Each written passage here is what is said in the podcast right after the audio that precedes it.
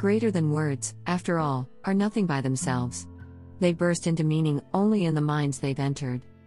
In the author's words, maybe you should talk to someone is not a therapy book but a story about therapy.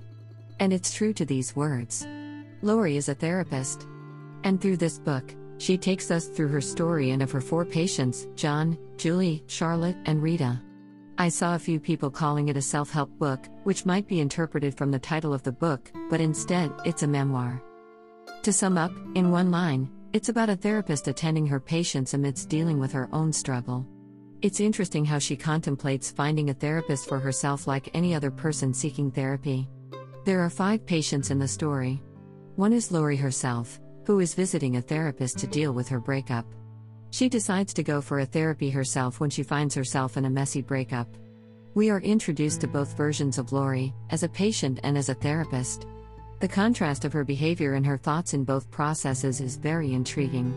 A reminder that everyone feels the intense emotions, and it's okay to seek help to manage them better. When Lori goes to therapy, she is self aware of her thoughts but acts against it anyway. Her therapist Wendell guides her to the set everything straight. Greater than therapists don't perform personality transplants, they just help to take the sharp edges off. The other four patients have very heartfelt narration as well, each one of them dealing with emotions in their own way while struggling with issues of life. I very much like the way the story is narrated, it's very well written. There wasn't a single line that felt out of place. Rarely, I get so hooked to a book, which I adore cover to cover, and this is one of those books. Greater than I know that often people create faulty narratives to make themselves feel better in the moment, even though it makes them feel worse over time, and that sometimes they need somebody else to read between the lines. Among all the patients, I like John's character a lot. His personality is most puzzling, and among all the four patients, he is one of the most difficult to talk to.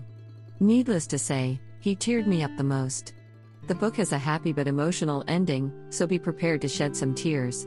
It's a good book, I would say if you like books like Eleanor Oliphant is completely fine, you will like this one. Greater than as the late psychotherapist John Weakland famously said, before successful therapy, it's the same damn thing over and over. After successful therapy, it's one damn thing after another.